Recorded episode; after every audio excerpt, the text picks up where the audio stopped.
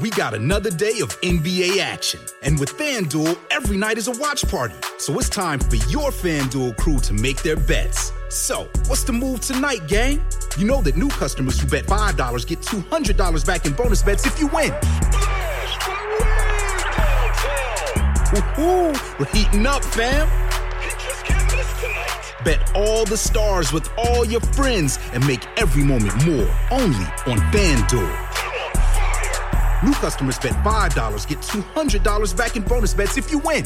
Make every moment more with FanDuel. It goes down in the. It go down. It go down in the DM. 21 plus and present in Virginia. First online real money wager only. $10 first deposit required. Bonus issued is non-withdrawable bonus vest that expires seven days after receipt. See full terms at fanduel.com slash sportsbook. Gambling problem? Call 1-800-GAMBLER.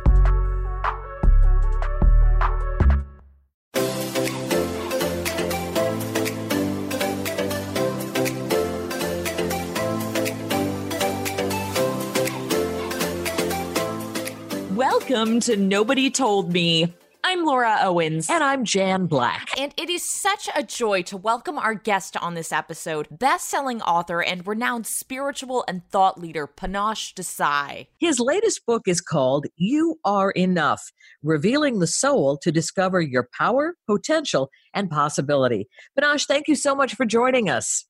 Oh, thank you for having me on. It's great to be with you both. Well, it's great to have you here. You say it is essential now more than ever that we look inside ourselves and embrace the truth that we are enough. And I'm wondering why is that often hard to do and why is it so essential? It's essential because I've now had the pleasure of working with people for over 20 years consciously from all over the world and have had the pleasure of meeting people from all walks of life. And there's one commonality that we all share that we all have to overcome. And it's this feeling of not being enough. You know, it's the root cause of every addiction. It's the root cause of why we're not experiencing the intimacy that we want in our lives. It's the root cause of why we can't hold down a relationship. It's the root cause of why there's any dysfunction in relationship. It's the root cause of why we're not able to own the, earn the money that we deserve to earn and take care of our families. You know, so so what I've discovered in in all of my work with people is this one singular commonality and so, as it relates to this time, it's more important than ever because we're living in an age of radical personal empowerment. And what we have to do is look to ourselves uh, to empower ourselves to, to relate to ourselves from a deeper perspective, right? So, we have a body, but we're not our bodies. We have a mind, but we're not our mind. We have feelings, but we're not our feelings. There's this story that we have, but we're not the story, right? And then we've created this kind of identity, this self image uh, that we believe that we need to belong in the world and the problem is that as much as we've perfected perfected the art of pretending and trying to fit in and trying to belong, there's still no fulfillment or meaningful connection to be found. And so the only uh, last remaining possibility or area of exploration is within ourselves. And uh, and what I've discovered in working with people again from all over the world is that that's where real belonging comes from. That's where the love that we're looking for comes from.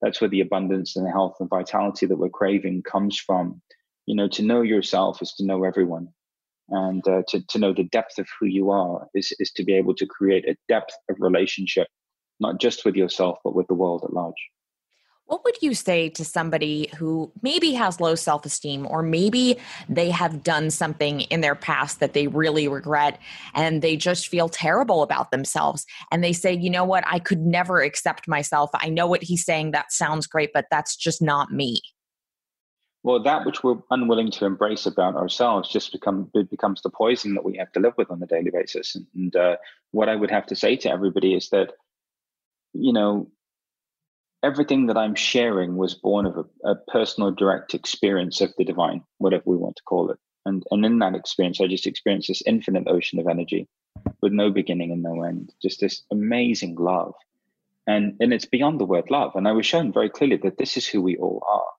and then actually, it didn't matter how we'd lived our lives. It didn't matter what we had done. It didn't matter what religion we were born into, our race, our nationality, our gender, our choice of sexual preference, that there were no prerequisites to this love, that this is who we essentially are. And we've all gone through things in our lives that we feel, you know, uh, were, were potential mistakes that we made or perceived mistakes that we've made. But we're at a point now where we have to unburden ourselves and we have to realize that we're only as limited as we allow ourselves to be And so if we're holding on to facets of guilt or shame or unworthiness, then what we're doing is denying ourselves the opportunity to truly live, right? To truly be alive. And so to somebody who's struggling in that way, I would say to you that you're not broken, you don't need healing, you don't need fixing. You only ever just did the best that you could. And I really mean that. You know, we're, we're most of us, uh, sadly, are choosing from a place of pain. You know, we're, we're creating life from a place of fear. And so naturally, when we choose from pain and we choose from fear, we we attract situations into our experience that aren't a reflection of who we really are.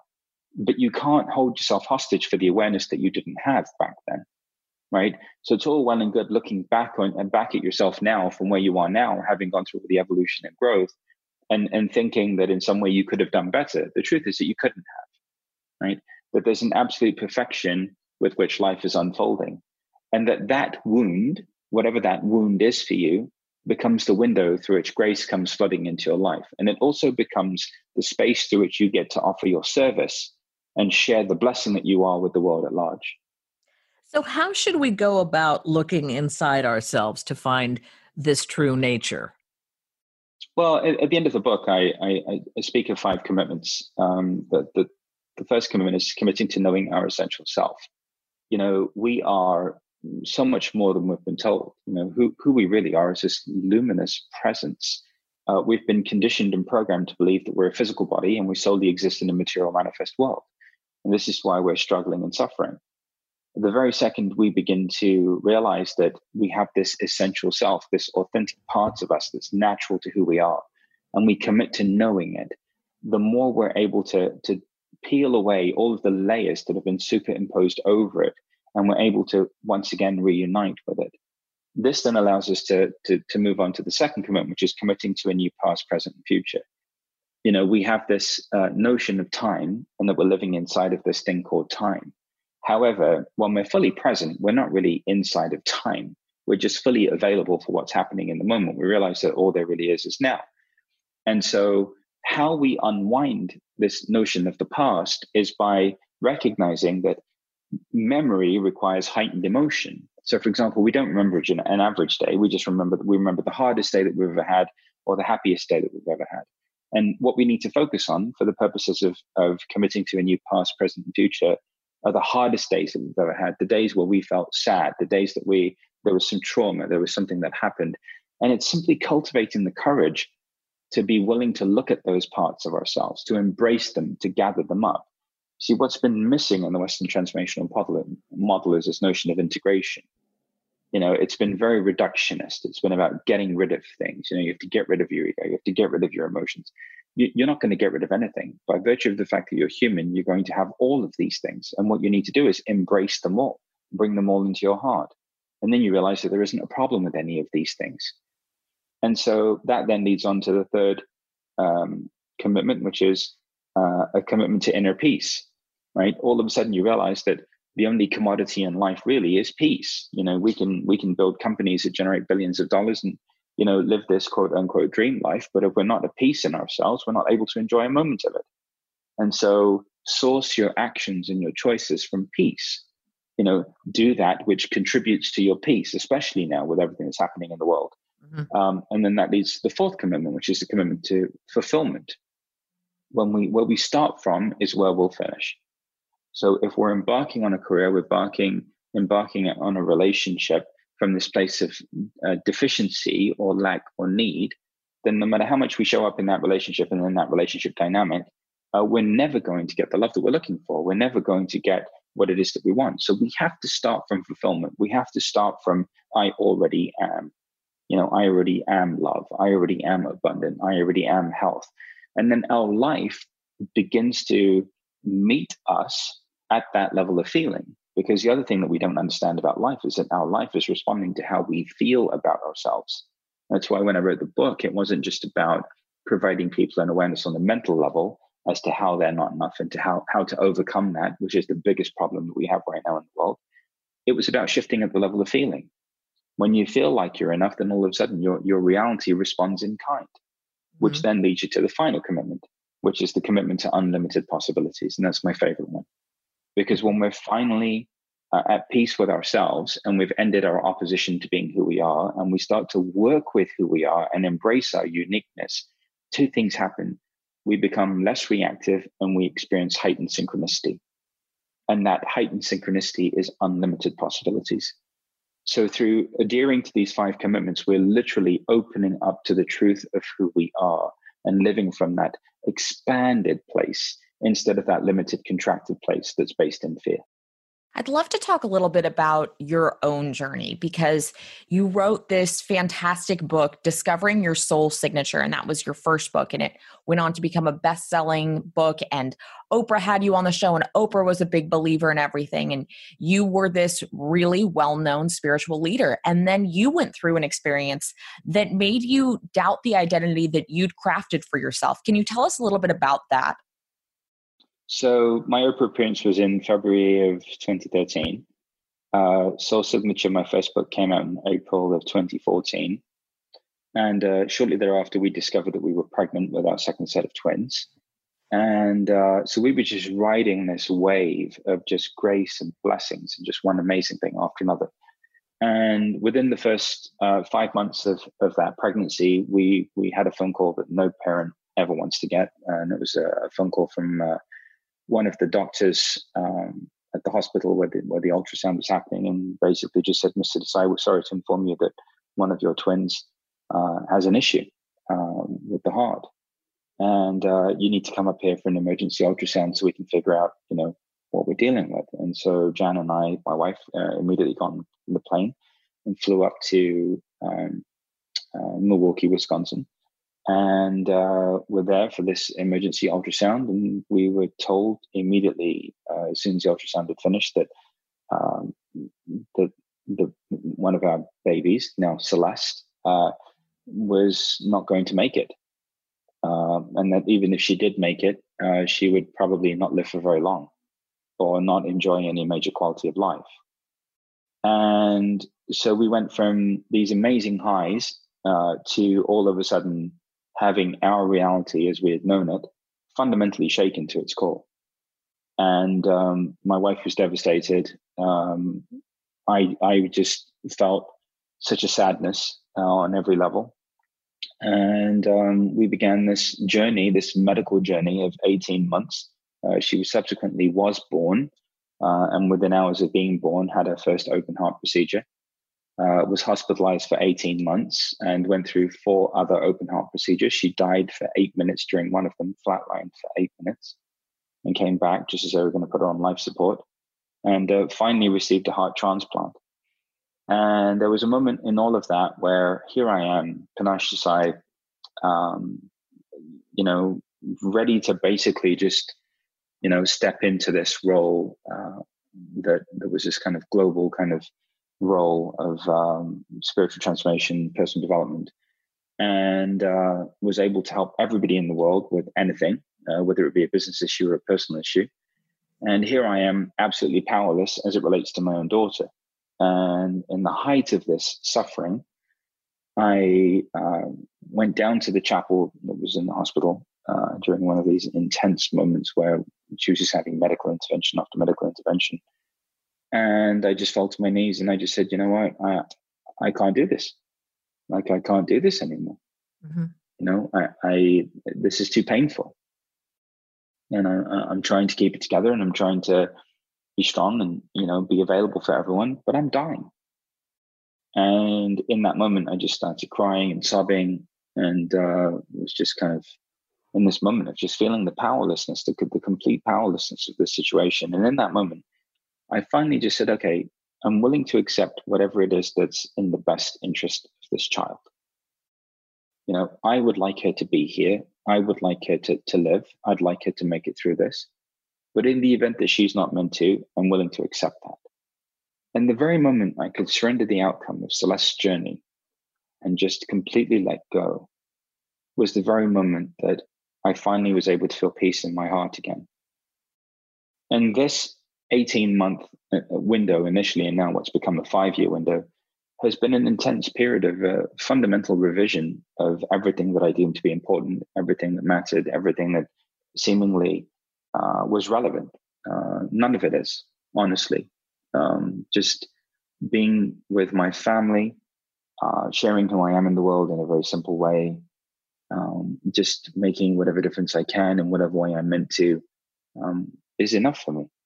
You know, I I I don't need to, you know, be the next Deepak Chopra or take over from Wayne Dyer or fulfill any external metric or milestone as to what my impact is on this planet. You know, I, have been cured of all of that, and uh, and I am just happy and grateful every day. Uh, and when I'm sad, I just allow myself to be sad. When I'm, you know, feeling frustrated, I allow myself to feel my frustration. I am just in complete harmony with whatever's happening, and um, I have to say that it's a, a wonderful way of living. And how is Celeste doing now?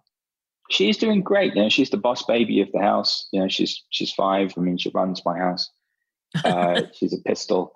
Um, you know, she's great and she's happy. She's healthy. Uh, she went through a bout of uh, rejection, but she's gotten through that now. She's through the other side of it, and uh, she's a vivacious and um, very energetic five-year-old. And so, you know, coming through the other side of this, um, we are now closer together uh, and we've worked out whatever we had to individually um, as a family and as individuals, and we've grown as a result of it.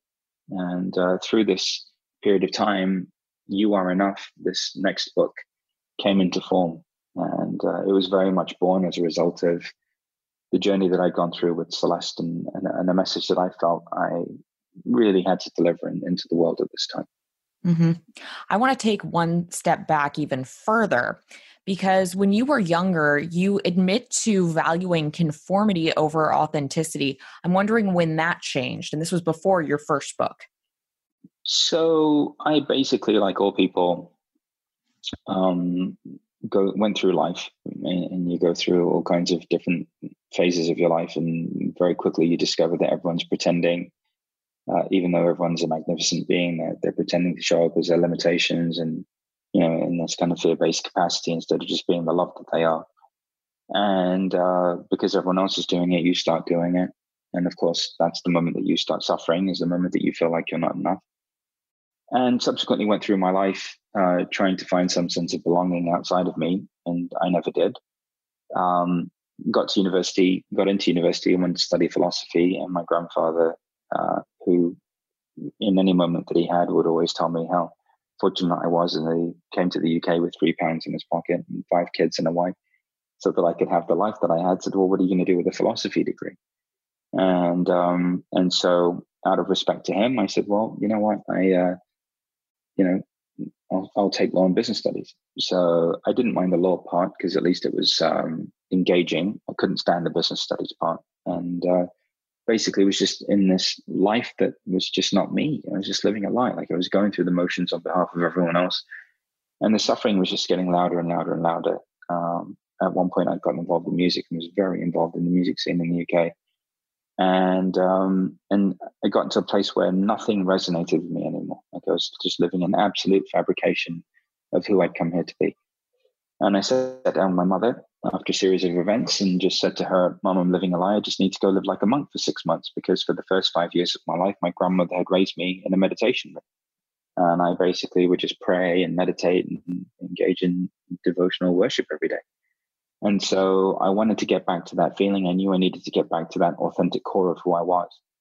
And so that was the moment where I kind of disengaged from the illusion, disengaged from the promise, you know, disengaged from all of these things that we're told that we need to be and that we need to become in order to be loved. And went through a very deep period of um, meditation, um, very cathartic period, moving moving beyond all of the suffering that I'd accumulated throughout the course of my life in that 21 year window. And uh, then proceeded to once again be reunited with all of the gifts that I'd had as a child. You know, all these things that were happening through me started happening again. And that time um, became the the kind of catalyst that then has propelled me on to now you know be able to reach millions of people and, and support people in in transforming their lives and in helping them find some semblance of peace in the midst of everything that's going on in their everyday lives. I love the way you begin your your new book You Are Enough. You say you begin by saying it doesn't matter how your life has unfolded up to this point. I want you to remember this. Every single morning you open your eyes and win the mega million dollar lottery of being alive. Do you really think of that every morning when you wake up? I wake up every morning like it's Christmas morning.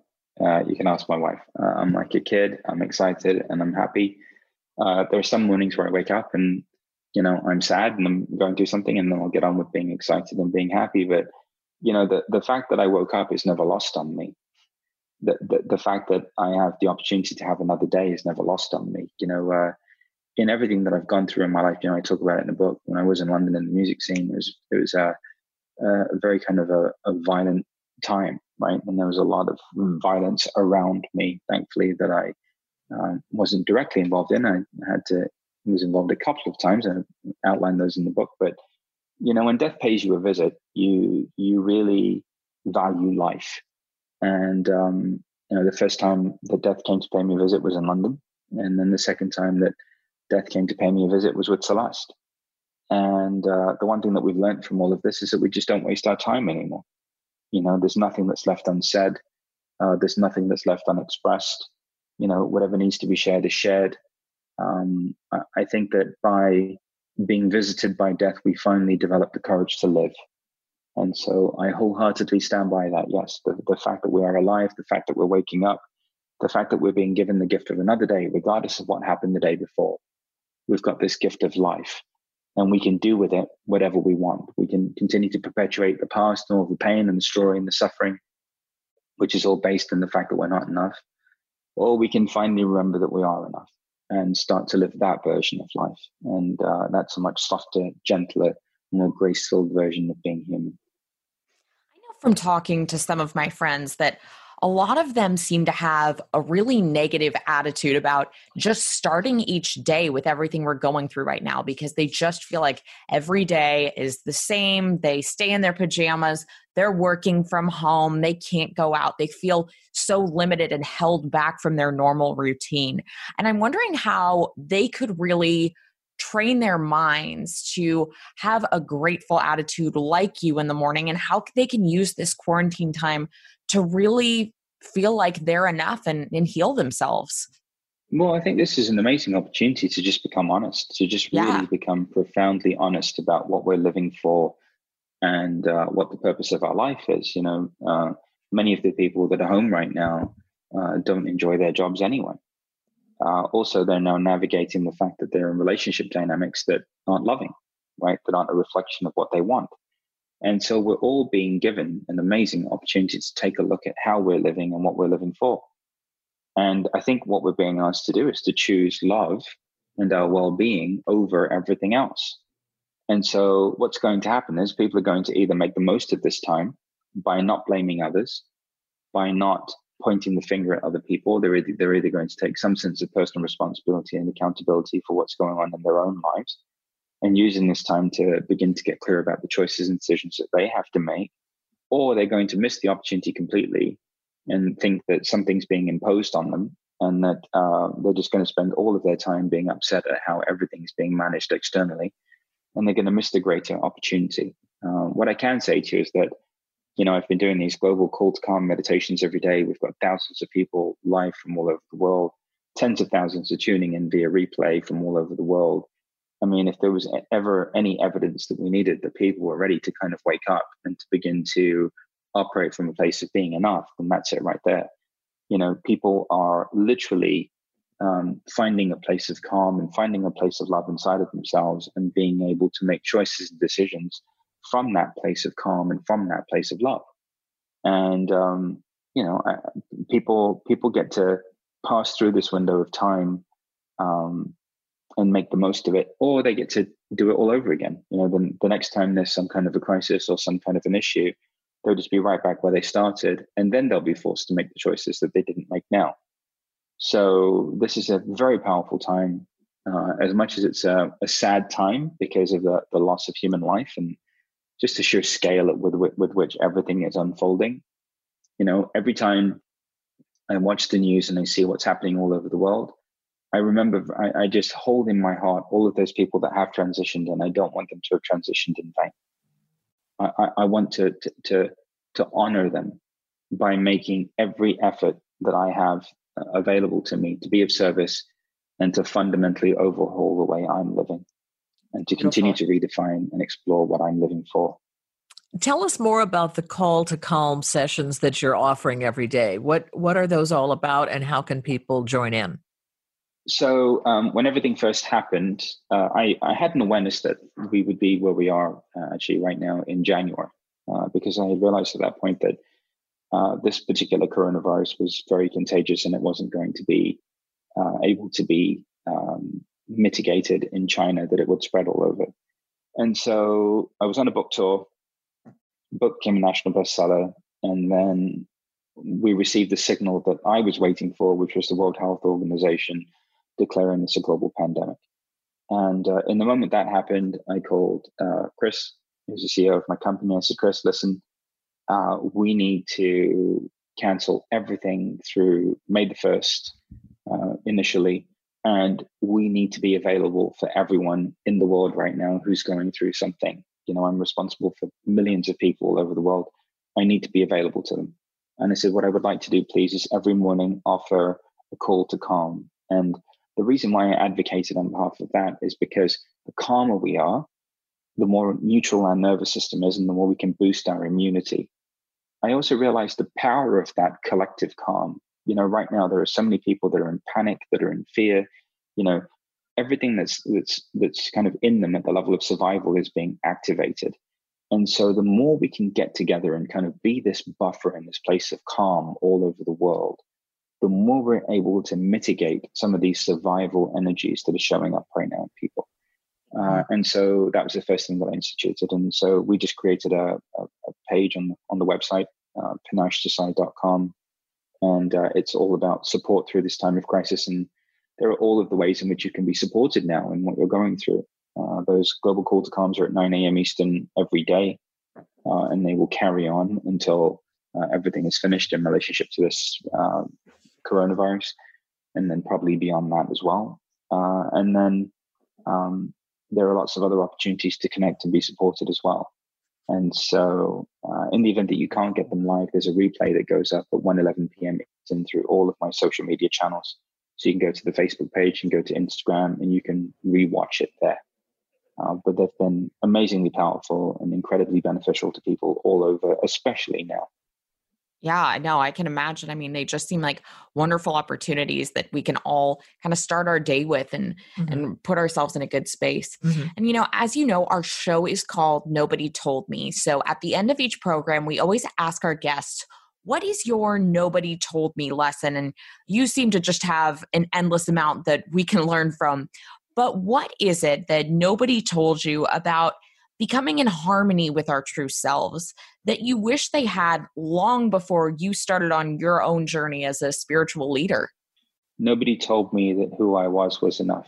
Wow. Wow. I wish we could all get in touch with really that just, and, and keep it in mind all, all the time. Yeah. Especially now. Yeah. yeah. Yeah.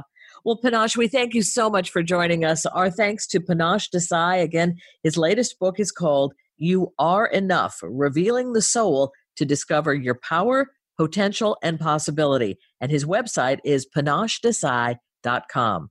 I'm Jan Black. And I'm Laura Owens. You're listening to Nobody Told Me. Thank you so much for joining us.